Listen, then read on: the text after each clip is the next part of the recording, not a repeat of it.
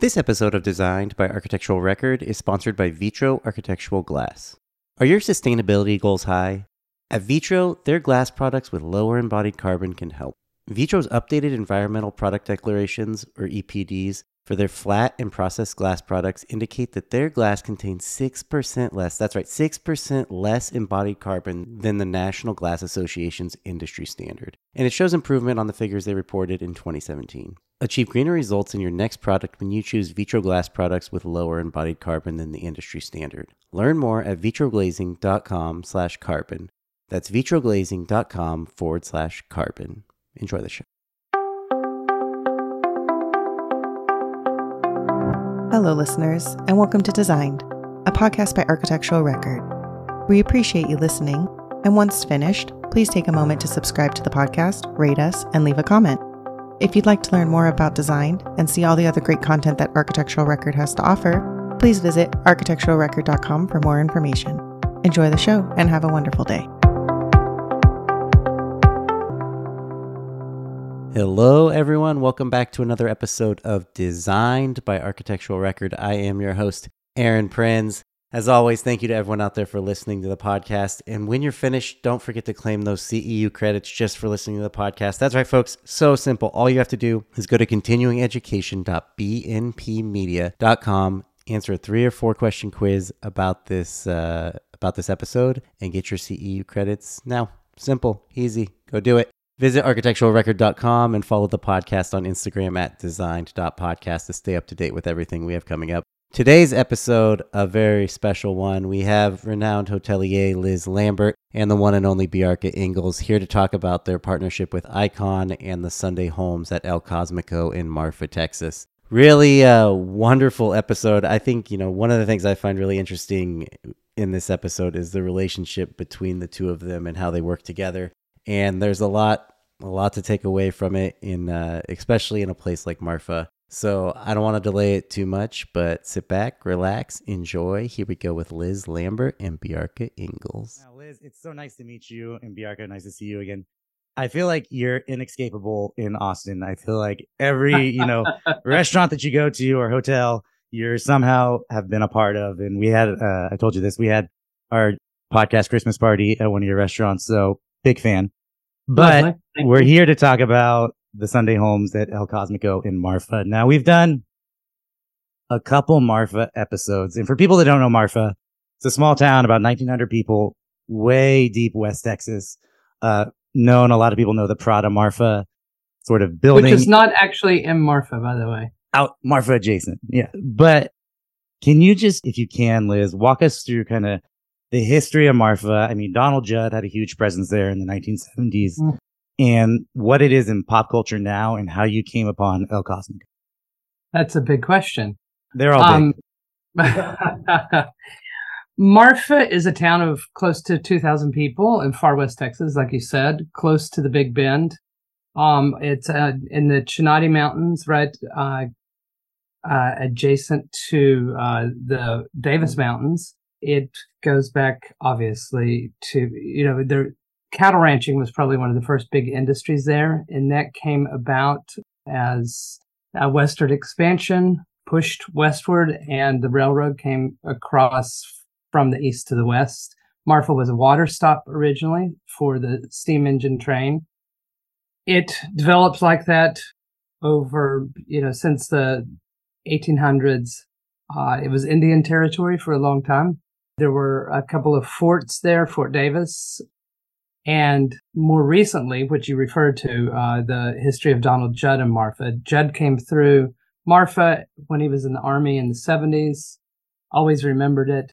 He was a- an artist in New York showing and really had a, a belief that art should not just be hung on gallery walls and then taken down, but it should be uh, permanently showed, particularly he loved the idea uh, of it being in the landscape.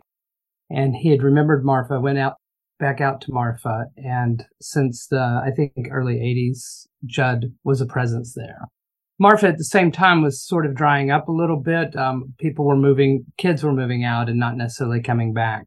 So uh, Judd's arrival was great for the town, I think. Uh, Judd died in the in the 90s, 94 or so, but his legacy continues. The Chinati Foundation, which was founded by Judd and others, continues to operate. And the Judd Foundation, which is um, separate from the Chinati Foundation, which is Judd's personal collection, continues to operate at the block and other places in Marfa. Since then, lots of artists and different folks have moved into the small city, which is surrounded by ranches. So it's sort of landlocked in a way. And ran- the uh, ranching industry still continues. Lots of other things are interesting about Marfa. I I have Marfa is near and dear to my heart because my family is in the ranching business. We still ranch in the area, so I've been going out there forever.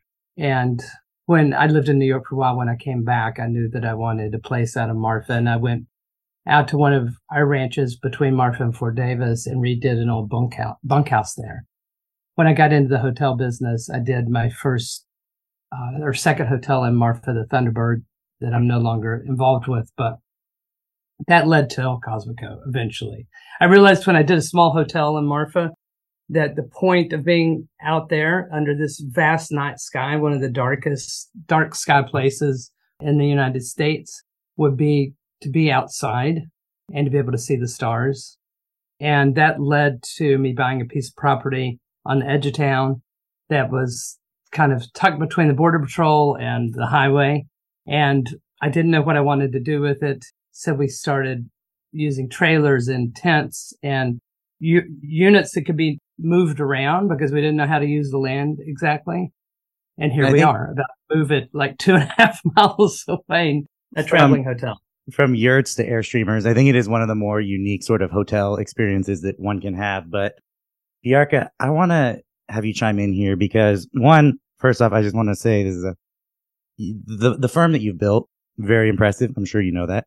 But what I think is really interesting is that when firms get to that level, we'll say like a Foster's or an OMA or something like that, they tend to stay in the large scale civic realm, largely, I would say, those sort of firms. Your firm has somewhat stepped back into some small scale activity. You have, you know, the your partnership with Lennar and you're building with Icon these homes in Georgetown.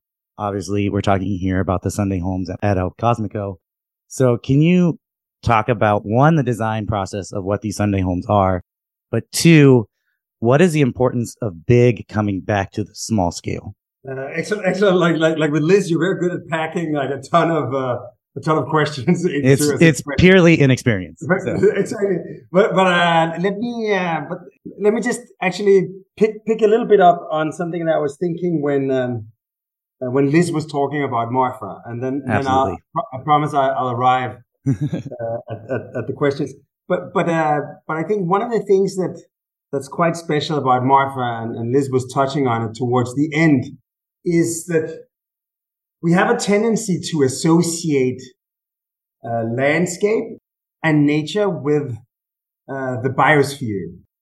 Uh, so when when we think about you know going into nature, communing with uh, with nature, we, are thinking about trees and, and, vegetation and green and and I think uh, one of the things that I find fascinating with places like the kind of desert-like arid landscape of, of, of Marfa. And, but you also find it in, in the Arctics, you know, in Iceland or Greenland or uh, Svalbard, the north of Norway, is that you can't call them lifeless, but somehow the geological landscape is allowed to emerge.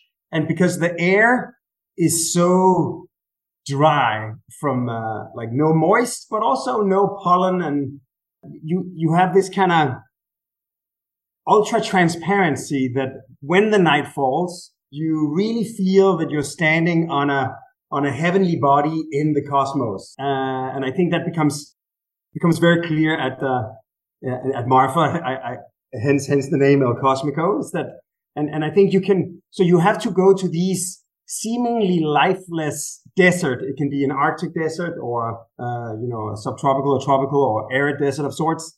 But to, to, to have this kind of planetary feeling. And then, then I think that that's one of the things that makes Marfa so special and why we were very excited uh, to, to You know, I've heard them called before, Bjarke, thin places, the places where you feel the closest to the cosmos or the heavens, um, the veil is sort of lifted or it's more easily pierced than being, uh, you know, in your regular everyday life.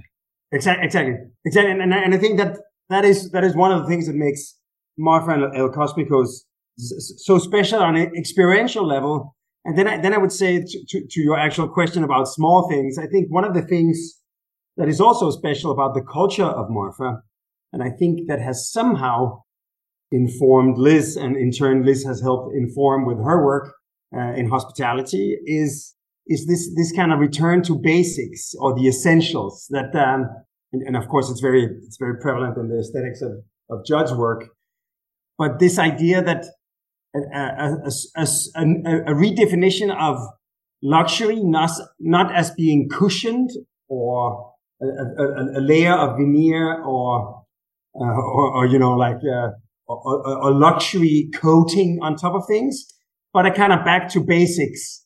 Uh, we, we went, uh, I, I celebrated my, my, my, birthday last year, uh, uh, with, with, Liz and we, we went to her, her, her, little, hideaway where essentially a trough for, for cattle has been, or, or, or horses has been converted into a, a, a little uh, dipping pool uh, uh, in, in, the middle of the of the desert, and it's it's such a it's such a unique and beautiful experience. It, it, it holds everything you need in its purest form, and and I think that that kind of aesthetic of um, of, uh, of somewhat eclectic, but with an authenticity of picking what's available around you from the ranch culture, from the indigenous uh, fabrics and, and patterns. You also see it in, in a lot of uh, Judd's own collections. He collected all these different things, high and low, like some of the greatest artists uh, of the time and, and, and some of the crafts of the, uh, of the local culture. So, so, I think all in all, there's just something incredibly desirable and, and we would love to, to be part of, of Liz's next venture into reimagining what El Cosmico could be. And, and then of course there's the there's the partnership with um, with Icon and, and our mutual friend uh, Jason Ballard. He's um, the best. Uh, he's the best, exactly. He is the best. And, and, and he's also the founder of Icon. And um, and I think the idea of Icon is that it is true that the project we're doing right now with with Icon are small in scale. It's uh, it's it's uh, El Cosmico and the, the, the, Sunday homes and and the reimagining of uh, of El Cosmico 2.0. It's it's the Liz Lambert uh, concert pavilion in in, in Austin. and, very nice, by the way. Very nice. Yeah. and, and, and it's uh, uh, and you know it's it's uh, it's it's the future of, of, of single family homes. Working with Lennar, the the, the greatest single family home provider in, in, in the country, and it's also making a small home for four people on the south pole of the moon as part of the Artemis pro- program. So, so, uh, and, and, and also in Yucatan, making, uh, uh, uh very, very affordable housing for, for people in, uh, in need in, in, uh, in Mexico. So, so each of these projects may be small in themselves, but they have a potential for incredible impact from addressing the future of, of affordable housing to c- sort of pioneering the, the future of construction in terms of additive manufacturing and robotic construction. And of course, um, maybe building the first uh, permanent human uh, habitat on, on the moon, on another world. So, I see uh, all these things as related, Bjarke, by the way. You know, when people ask me about the construction that we'll be doing at El Cosmico, first, I get so incredibly excited. I, I just, I can't believe that I'm here at this moment because I do think we'll look back on this in a, in a few years and think, this is the moment that the the way we build changed. Um, and I think Jason is at the forefront of that, and uh, is at the forefront of that. Um, I think it will change everything in a more sustainable manner. And I couldn't be happier for us to have El Cosmico as a laboratory for that change. Um, and I think that, you know, part of what Big is doing there and Icon is doing there is pushing the technology that they have to learn how to build on the moon. I mean, when we when we start talking about doing domes and arches and parabolas and those things that you don't get to do usually in a, a little box of a house, they can play with that there. You know, They're, Right. exactly because I mean, I mean, I'm sorry, like because because you can say like in some way what we're doing with Lennar is you can say to prove that you can do you can do um, you know uh, the- typical the housing. standard, you know, of, of the Yeah. highest sustainable quality, etc. But you, you can deliver the the status quo with a whole new technology. But what we'll be, be trying to do with uh, with uh, with Liz is in a way to really explore the, the repertoire that becomes available with 3D printing and complex geometries, curvilinear geometries that would be hard to control um, with with masons and, and blueprints suddenly becomes available in, in a completely different way. And and and in, in that sense, you can say that um, the performance pavilion uh, at the Long Center in Austin was a little bit of a of a of a sample. You could say it's a kind of Marfa Cosmico embassy in Austin, trying uh, trying to use the the uh, the hyperbolic paraboloids, the the undulating uh, walls, and um, and and even playing with because the additive manufacturing is depositing one bead at a time. We could create this almost geological striation by gently mixing the the medium differently, so that it, the the architecture ends up looking a little bit like the geological strata you sometimes see It's so uh, beautiful. in, in, on the exposed rocks you find somewhere in, in, the, in the desert. Um, so, so in that sense, um, really taking El Cosmico and, and the collaboration with Liz as an, as an excuse to push, push the technology, uh, uh, as much as we can in, in all directions. So I just want to say, y'all say what you want about my questions. Your answers spark just as much stuff in my head. So it's on all of us, is what I'm saying. but I think working with Icon, it- it's an interesting sort of concept, and I, I want to keep this somewhat focused on El Cosmico. But throughout the what you've been doing in the recent years with Icon, Liz, for you, just like what was that decision that this is now the face of El Cosmico? And what are some of the challenges and successes that you've seen throughout your experience with Icon already? I mean, oh, again, huge question. I don't even think there was ever a decision. It was just an opportunity. It was just a, uh, like, are you, are you kidding? I, you know, now, I, now that I've gotten myself there, it, it, you know, what, what I imagined as a, a, a expansion of El Cosmico, fairly small in the beginning. I, I we knew that we needed more units to really make the business model work. Marfa's not an easy place to do business, but it's one that I that is very deep and uh, in my heart and a labor of love always. But we've always known we needed more there. We needed, you know, more reasons to stay longer. Uh, we needed. Um, we recently put in a permanent stage a few years ago, but we needed more units and maybe a restaurant and some other things uh, for people. When I started talking about doing that expansion, um, it just so happened that I was working with Big on a completely different thing, just sort of tangentially. We were um, somebody in uh, Bjarke's uh, uh, New York office was from Austin, and she had asked me to be part of a team that was doing an RFP for Governor's Island. And so we had been talking. And at some point, I, t- I just mentioned to her that I really wanted to do affordable housing in Marfa because Marfa is one of those places not unlike a ski town or something of the sort that is, is because there's not uh, a lot of places to develop affordable housing and because people are suddenly buying second homes there and then Airbnb the, the homes that they have when they're not there, it's created a housing challenge for the town. So I mentioned that to her and she said, Oh, do you know Jason Ballard of Icon? He's in Austin and we've been working with him and his whole mission really is to end the global housing crisis as we know it in his lifetime. That just gives you a little bit of who Jason is. And so we hadn't met, but when I met Jason, I was so you can't help but not be infected completely by his vision and not only his vision, but where he's taken it. It's, he's been just by sheer will and talent and the talent he's attracted at Icon. And, um, you know, I could go on and on. His vision, he's been able to push forward pretty quickly. I mean, So when you go and visit Icon, you can't believe what they're doing. And it's right here in Austin. And just seeing the technology and seeing the printers and seeing their, de- their development and all, all the things they're doing. Um, and he was like, I've always been a huge fan of El Cosmico. Please let us work on this. And one thing led to another. And then suddenly the the 20 acres we had at the existing El Cosmico could not contain what we wanted to do. And we were right up against the border patrol and the city was moving closer toward us, meaning there was more development, you know, right across the street from us.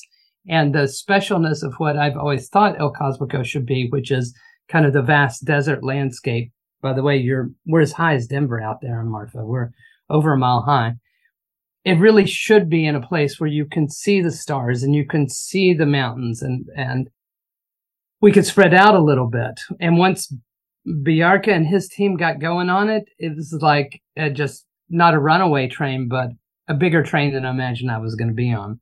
And so I had to find another place to put it. And that's what got us to where we are, moving El Cosmico like two miles away on the other side of town out on the edge of town where there is less development and we're kind of surrounded by ranch land. And it's moving to 62 acres, right? So we do live in a very nostalgia heavy culture. And now there are, I'm sure there's people that have been going to Marfa for the last 10, 15 years that say, oh, Marfa is not what it was and El Cosmico is going to be different. But what can people from a design perspective expect from the new El Cosmico?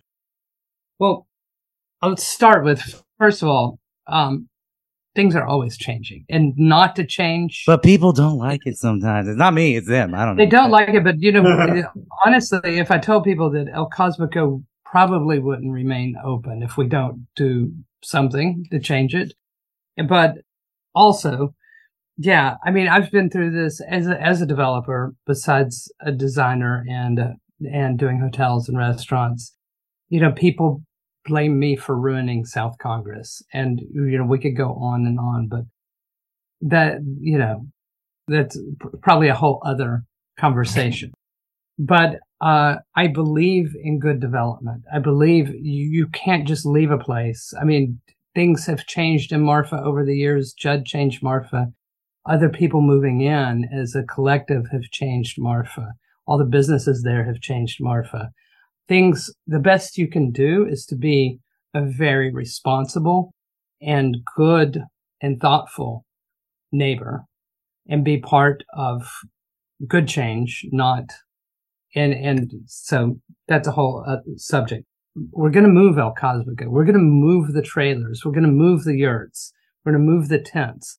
We're not going to just have a new printed El Cosmico with none of the DNA of the sort of upcycled El Cosmico that came before. So part of my job will be, you know, Bjarke's job. His his folks get it. He has an in- incredible team. And you know, one of the worst first things we did was go spend time at the existing El Cosmico, and they understood the language of the place. They understood um, the pattern of the place. They understood the spirit of what we were doing and they've kind of infused everything they've done with that. M- my team's job will be to make sure it's funky, you know. and can you add from a from a design perspective, what has your team implemented into the new El Cosmico, and kind of walk us through the project, if you will? Yeah, like uh, so. so um, so, so, so, already in, in the original master plan, and, and I think one of the things that's so great about uh, El Cosmico as as it stands is this um, uh, I mean, of course, it has this concentric circular layout. Uh, it has an informality of of almost like rapid prototyping. It feels like Liz arrived and in a way asked ourselves, what's the minimum necessary to create a place where people will commune and will sort of commune with, the, with each other and, and, and, uh, and, and with the cosmos. So, so you have, you have sort of a, I, I, believe there are South African bush tents as the kind of higher end. You have trailers. You you have uh, uh, you know very um, you know like these sort of uh, wood wood fired uh, hot hot tubs that, that are sort of sim- simply placed there. uh, you you, uh, you Those have- are Dutch, Bjarke, by the way. what? Those are Dutch. yes, yes, exactly. Exactly. Uh, fiberglass, uh, if, if I remember correctly. And but you know, so everything has this like this kind of Texan can do rapid prototyping kind of feeling that it's that it's And we should also give Jack Sanders credit for that, um, who is my good friend who helped me begin El Cosmico. With he has a firm called Design Build Adventure, and it's basically let's. I mean, there's it's a very Christopher Alexander approach to finding the language of the local way of building, but it's also like what can we get today, or how can we find it, and how do we build out of this? Yeah. Ex- Exactly. So, so, so it ends up having this kind of blatancy. Uh, and I think, of course, what, what we're creating now is, is, is one step up in, in permanence, but it's still this kind of very low, low scale. And, um, and because of the, the, the, the medium for the, for the 3D printing will be mixed, uh, using the local uh, aggregates, uh, the local sand and, and, and pebble, the, the structures will appear as if growing out of the, of the kind of bedrock or the desert floor. So it's going to be the, let's say the same sand and dust solidified into architectural forms. Uh, because of the kind of horizontal striation, it's going to have this geological vibe and, um, and then sort of continuing the kind of circular concentric master plan of the original, uh, El Cosmico uh, we, we've laid out the, the different kinds of, uh, of homes and accommodation, sort of uh, c- creating these uh, n- natural focal points, the kind of arrival, the, the, the central uh, pool and, and bath and changing rooms and, and, and kind of a clubhouse and, but also the, the outdoor performance uh, band shell for, for, for concerts, etc. So it's it's almost like um almost like a, a festival campsite uh, solidified into a the kind of blueprint for uh, a, a miniature uh, urban master plan for a, a, small village or or community. And, and then I think sort of again playing with like maybe also a little bit in the spirit of of Judd, like one of the one of the things he he definitely pioneered was this idea of difference and repetition that uh, repeating elements in in his case various kinds of uh, of boxy volumes uh, using a single material and then repeating it many times sometimes with a small variation but each variation is so subtle uh, or, and sometimes just simply uh, pure repetition. Uh, in a similar way we we uh, we decided to to work with circles cylindrical forms and and basically silos kind of. 3D printed si- silos and and just like grouping them together to to form a, a, a cluster or a family of rooms.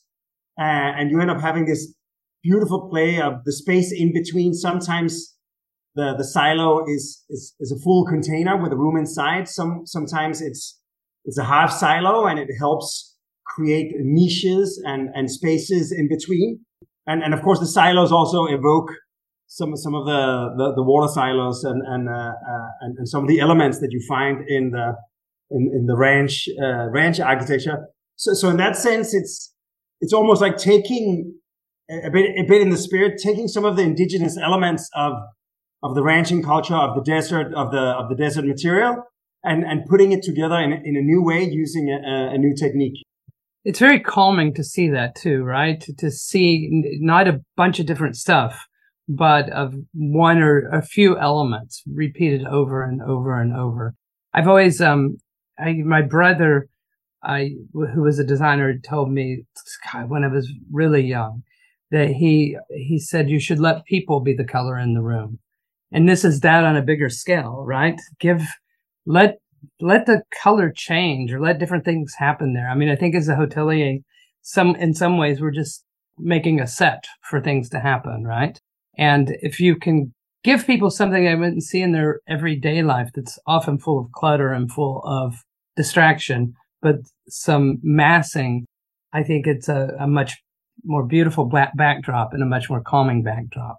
It's also funny, like the first time I saw a prototype of a uh, of this kind of like t- tiny little adjacent unit in a back back lot in Austin when I when I met Jason for the first time. They just finished printing the first one. And I remember that um, that one could imagine when you think about robotic construction and additive manufacturing and 3D printed homes, you could fear a kind of future that felt stale and sterile. Brutalism. And Yeah. in, in, instead, there was this um, uh, this almost artisanal quality, uh, the kind of uh, human touch, if you like, of the imperfections of how the beads uh, laid on each other, uh, the, the rounded corners. It reminded me of of the Adobe architecture that you you also find in. You feel the hand in it, which is which is crazy. It's robotic, but you do feel because of the rounded surfaces and curves and stuff. You, it does feel like a, there's a hand in it. Ex- Exactly. And, and, and I think in that sense, uh, to, um, rather than resisting or fighting against that, that kind of robotic touch, uh, the, to actually embrace it and play with it. And, and, and ironically, the, um, the kind of raw finishes and the, uh, the crafty quality that you find uh, elsewhere in Marfa and, and, and definitely in the, in the architecture of, of the different structures that, uh, that Judd built and renovated uh, you uh, you fi- you find in a different kind of way. I think. Well, in- that's it's also because in Marfa they built, even though you're seeing these houses that were built in the 20s and 30s and 40s, 50s, they're almost entirely built out of Adobe. You don't know it because of you know we think of an Adobe as something that happens in New Mexico or in Mexico, but because they have you know regular roofs, what we would consider a regular roof instead of a flat roof but the the wall the adobe was was the building material of the region because there weren't a lot of trees and it wasn't easy to get lumber and way before gypboard and those kinds of things. So most of those houses you see out there are adobe built. So they which works great in the desert because you have this thermal massing you know adobe bricks that are you you know it may be 16 inches wide these windows and then it gives the you know the windows this beautiful setback and I just this massing. So this is Marfa is a perfect place to do this because it is an ancient way way of building, but it's also the future here. And so you're using the same materials, just you're treating them a little differently. And that way you don't have chipboard and you don't have, you know, all these other things. It, the material is the material you you don't need to paint it you don't you know i think we might adorn some of it but you don't need to it's it's just it's a very honest material I was, I was just full disclosure. I was a little skeptical of like the 3D printed house. And I think you see this a lot on the internet. People don't fully understand it until I toured the one they have on, on the east side in Austin. And it was House one of the nicest structures I think I've ever been awesome in. lake Flato did that but it's beautiful right Yes, it is absolutely wonderful. When Every I- space is very well thought out and well i'm also blown away when i look at it i look at that was built a couple of years ago or more but um when i see the control that they now have that they're iterating so quickly with these printers and to see the their ability to control the print now and, and the it's just it's amazing how quickly they've come to uh, through these you know the last few iterations. What they're doing at wolf ranch is amazing. If you go out there and see those houses they're they're beautiful and their detail is really really beautiful. And i think people are going to be so excited to live in them. So, and it's going to be, this is a little off topic, but I have to ask Bjarke, what is happening on the moon? The people want to know. They want to know. I mean, there's a there's a, there's a lot of uh, uh, there's a lot of TBD, obviously, but but uh, you, you know, to, together with Icon, together with Icon, we we we made a kind of conceptual design as part of the Artemis program, the Olympus project, uh, which is the part of the Artemis program. So Ar- Artemis was the was the twin sister of Apollo, and it's the name of uh, of the new uh, space program of, of NASA. And, and Olympus is, uh, is is obviously, as the name suggests, where the where not not the Olympic gods, but the but the humans will live on on, on the moon, and uh, and it should be close to the poles uh, because on the, uh, very close to the poles you have places of permanent sun or 97% sun over the year, so you have abundant access to solar power, and you also have places of permanent shade in the craters where you can dig up ice water ice close to the surface, uh, and you can make water and oxygen and hydrogen. So uh, as part of this this uh, design, we, we sort of designed together with with Icon a, a habitat for four astronauts where they could live uh, for a month at a time.